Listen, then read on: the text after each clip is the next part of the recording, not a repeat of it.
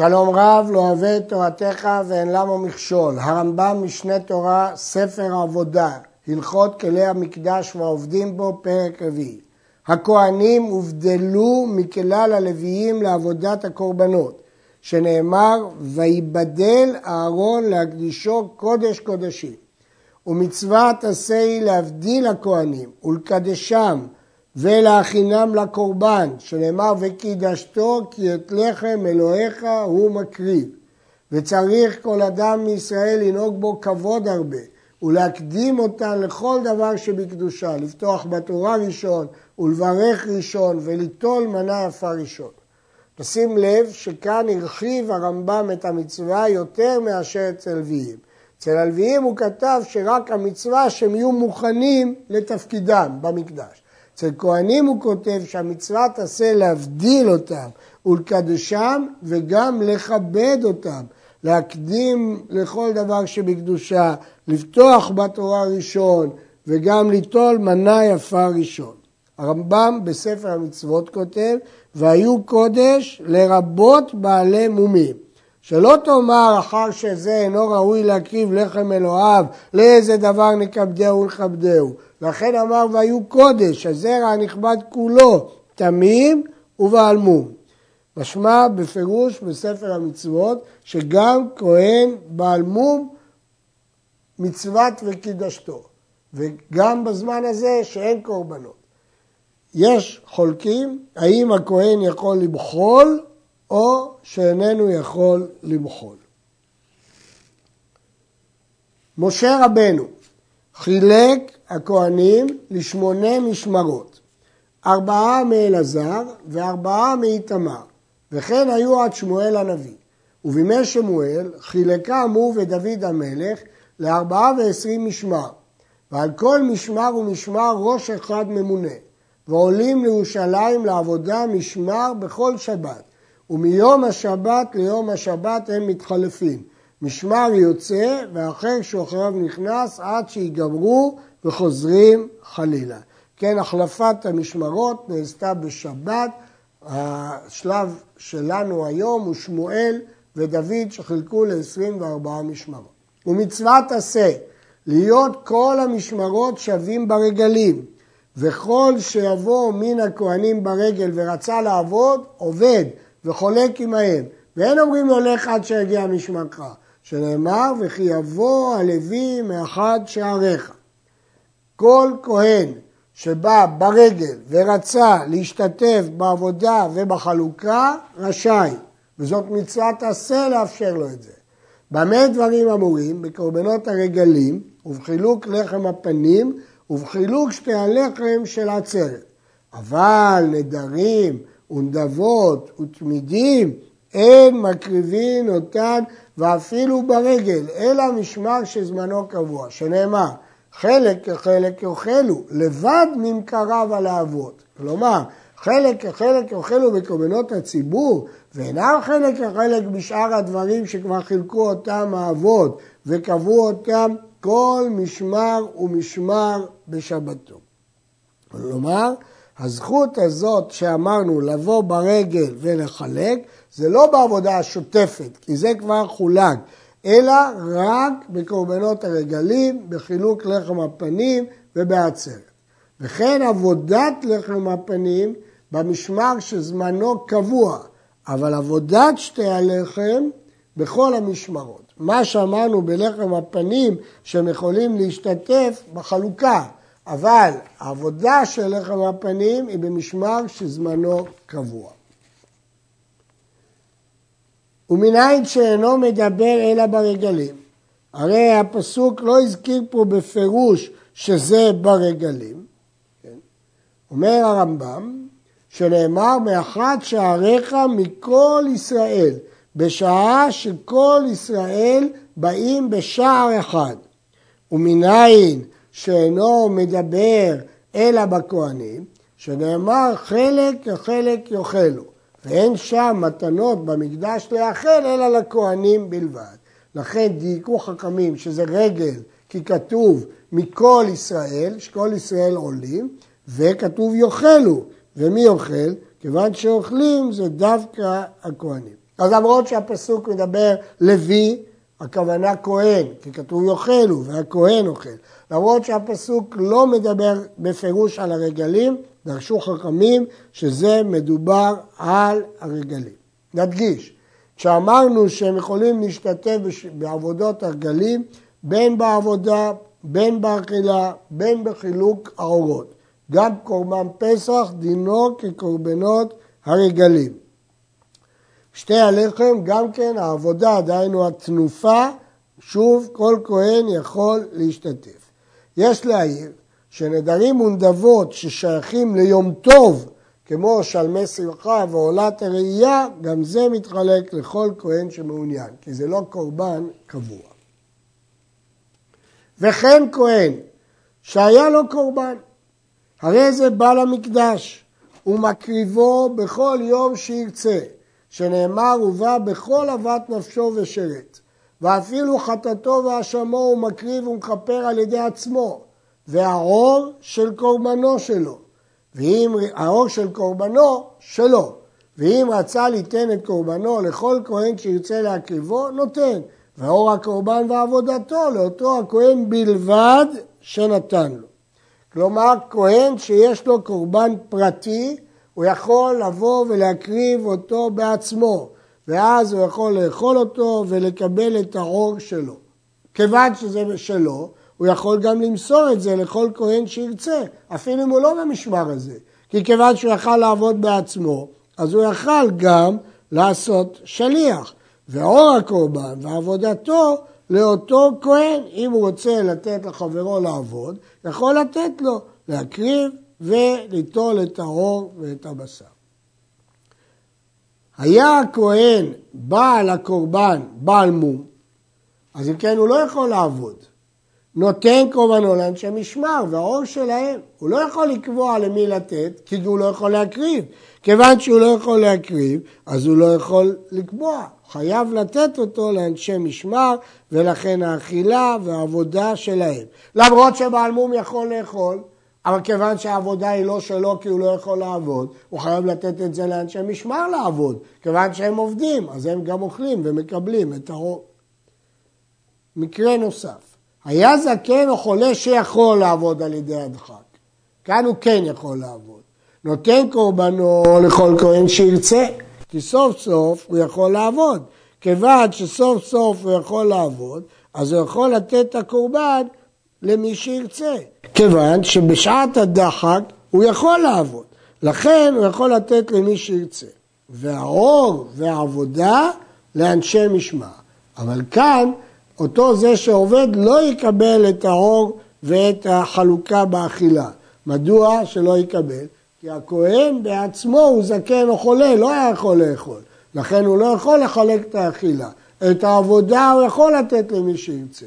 אבל האור והעבודה לאנשי משמר. ואם אינו יכול לעבוד כלל, הרי הקורבן נאכל לאנשי משמר. יש פה קושי מסוים שהמפרשים עומדים עליו. שהרמב"ם בהתחלה אמר זקן או חולה, נותן קורבנו לכל כהן שירצה, והעור והעבודה לאנשי משמר. ואחר כך הוא אומר שאם הוא לא יכול לעבוד כלל, הרי הקורבן נאכל לאנשי משמר. האם הוא לא יכול לעבוד, אז גם העבודה היא של אנשי משמר. ואם הוא זקן או חולה, אז גם האכילה, המפרשים מתלבטים בדבר זה. היה טמא בקורבנות הציבור, וכל הכהנים טמאים. הרי קורבן ציבור בא בטומאה. נותנו לבעלי מומים טהורים שבאותו משמר, ואורו ועבודתו לאנשי משמר הטמאים. ברור, למרות שיש קושי בדבר, שכשהרמב"ם אומר פה עבודתו, הוא מתכוון לעבודה, לא לאכילה, כי ודאי שבעלי מומים לא יכולים לעבוד. אז הוא נותן את אורו ועבודתו לאנשי משמר הטמאים. הם עובדים ומקבלים את האור כיוון שזו טומאה הותרה בציבור, זה קורבן ציבור. הוא לא יכול לתת לבעלי מומים לעבוד, אבל הוא יכול לתת לבעלי מומים לאכול. אז לכן הבעלי מומים של אותו משמר אוכלים, אבל האור הולך למי שעבד. ומי שעבד זה כמובן אלו שלא בעלי מומים, ולכן זה רק אנשי משמר. ישנם פירושים אחרים בדברי הרמב"ם הללו. היה הקורבן של כהן גדול והיה אונן, נותנו לכל כהן שירצה, ורוב עבודתו לאנשי משמר.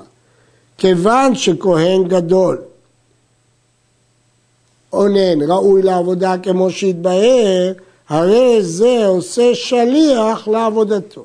אמרנו כל מי שיכול להקריב בעצמו, יכול גם לעשות שליח. כהן גדול יש דין מיוחד שהוא יכול להקריב אונן, אז הוא יכל להקריב את זה בעצמו. כיוון שהוא יכל להקריב את זה בעצמו, הוא יכול לתת לכל כהן שירצה. אבל אכילת הבשר רק לאנשי משמר. למה? כי הוא היה אונן, אונן לא יכול לאכול, יכול רק לעבוד. אז לכן הוא לא מגיע לו לאכול, אז הוא גם לא יכול לקבוע מי יאכל. אז מי יאכל? אנשי המשמר. נסכם. כהן גדול אונן, יכול לעבוד ולא יכול לאכול. לכן העבודה היא שלו, יכול לחלק אותה למי שרוצה, אבל האכילה היא לא שלו, ולכן היא של אנשי משמר. כל ראש משמר ומשמר מחלק משמרו לבתי אבות, עד שיהיה כל בית אב ואנשיו עובד ביום אחד מיום השבת. יום אחד מימי השבוע בית אב עובד, ואחר ביום שלאחריו, ואחר ביום שלאחריו. וכל בית אב ואב ראש אחד ממונה עליו. כן, לכל בית אב יש ממונה אחד. וממנים כהן גדול. הוא ראש לכל הכהנים, ומושכים אותו בשמן המשחה, ומלבישים אותו בגדי כהונה גדולה, שנאמר והכהן הגדול מאחד. בבית ראשון, שהיה שמן משחה, צריך שני דברים, נשים לב, הרמב"ם מדגיש, גם שמן המשחה וגם ריבוי בגדים. יש שניסו לדייק מהרמב"ם הקודם שרק שמן המשחה, אבל בפורש פה שגם שמן המשחה וגם ריבוי בגדים. ואם אין שם שמן המשחה, בבית שני שנגנז שמן המשחה, מרבים אותו, כלומר מחנכים אותו בבגדי כהונה גדולה בלבד. שנאמר אשר יוצק על ראשו שמן המשחה, ומילא את ידו ללבוש את הבגדים. כשם שמתרבה בשמן המשחה, כך מתרבה בבגדים.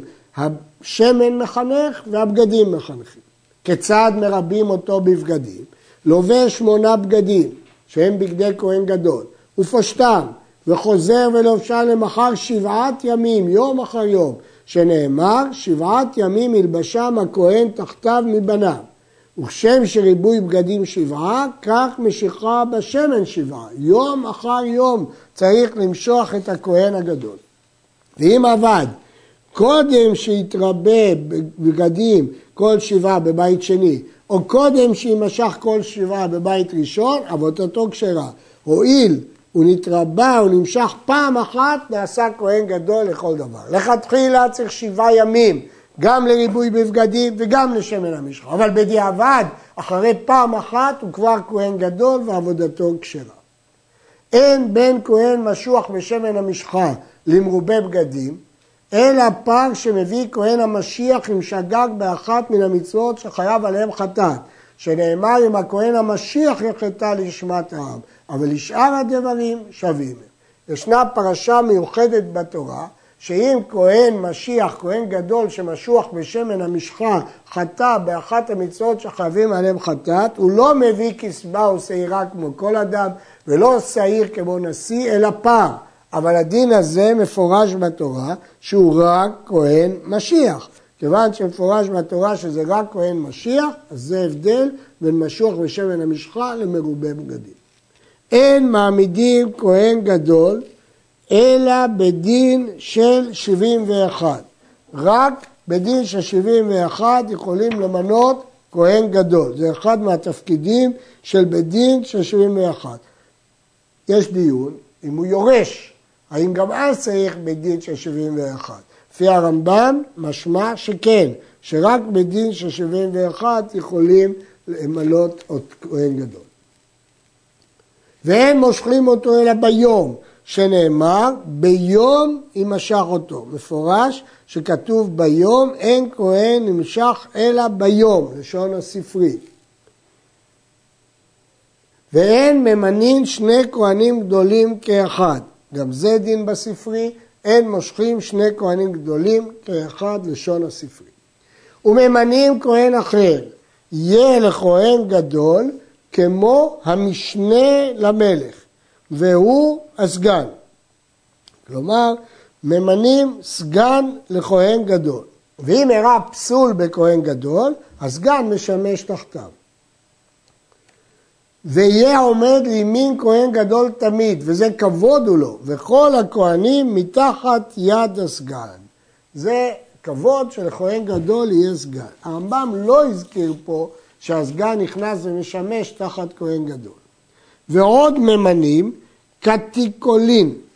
עוד מינוי יש, תפקיד שנקרא קטיקולין, להיות, להיותם לסגן כמו הסגן לכהן גדול, ואין פחות משניים. לסגן היו שני סגנים נוספים שקראו להם קטיקולין. וממנים המקולין, זה עוד בעל תפקידים. אין פחות משבעה, ומפתחות האזהרה בידם. רצה אחד לפתוח, אינו יכול עד שיתכנסו כל המרכולים ויפתחו. כדי למנוע חשד, אז צריכים כולם לפתוח יחד. וממנים גזברים מתחת יד המרכולים. ואין פוחתים משלושה גזברים, כל זה לשון משנה. והגזברים הם שגובים כל ההקדשות ופודים את הנפדה מהם ומוציאים אותם לדברים הראויים להוצאה, תפקידם לאסוף את הכסף, לקנות בו דברים שצריכים למקדש וכדומה.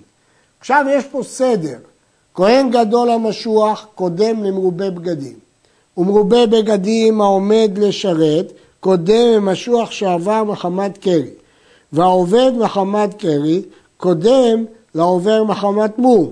והעובר מחמת מום קודם לכהן משוח מלחמה, ומשוח מלחמה קודם לסגן, וסגן קודם לקטיקול, וקטיקול קודם למרכול, והמרכול קודם לגזבר, וגזבר קודם לראש משמר, וראש משמר קודם לראש בית אב, וראש בית אב קודם לכהן אדיוט משאר הכהנים.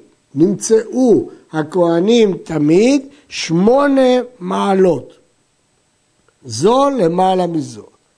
יש פה קושי, כי אם נספור, נגלה שיש פה יותר משמונה. והמפרשים מסבירים את מה צריך להשמיט פה.